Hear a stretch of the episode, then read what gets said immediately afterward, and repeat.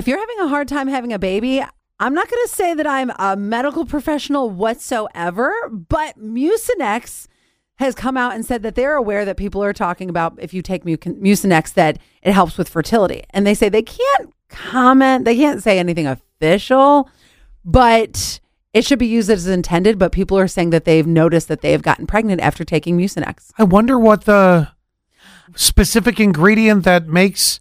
Well, I know what the specific ingredient that makes babies is. I'm not that stupid, but uh, no, I mean, I wonder what's in Mucinex that Baby batter. Suddenly, I want to just keep my own snot. Uh, but uh, I wonder, like, what what is the chemical in Mucinex? There's got to be something. I don't know, but do you remember years ago, one of my girlfriends swore by this. It was like Alani Nu, uh, like an energy type drink, and she drank it, and there was all these reviews that people kept getting pregnant after drinking it.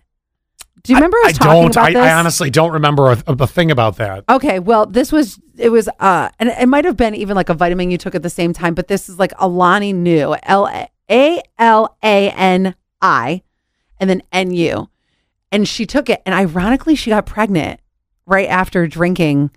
So I wonder if Mucinex whatever is in that energy drink is the same thing in Mucinex. Oh, could I? I don't know. I say that's the problem. We don't know what it is that people are saying that's in the Mucinex. Doesn't Mucinex make you poop?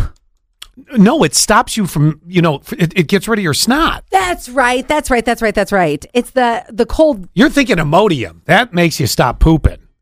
Mucinex is when you have a bad cold and you can't stop draining and Yes. it stops the snots. Okay, okay, yes. Because Ew. I have taken Mucinex before.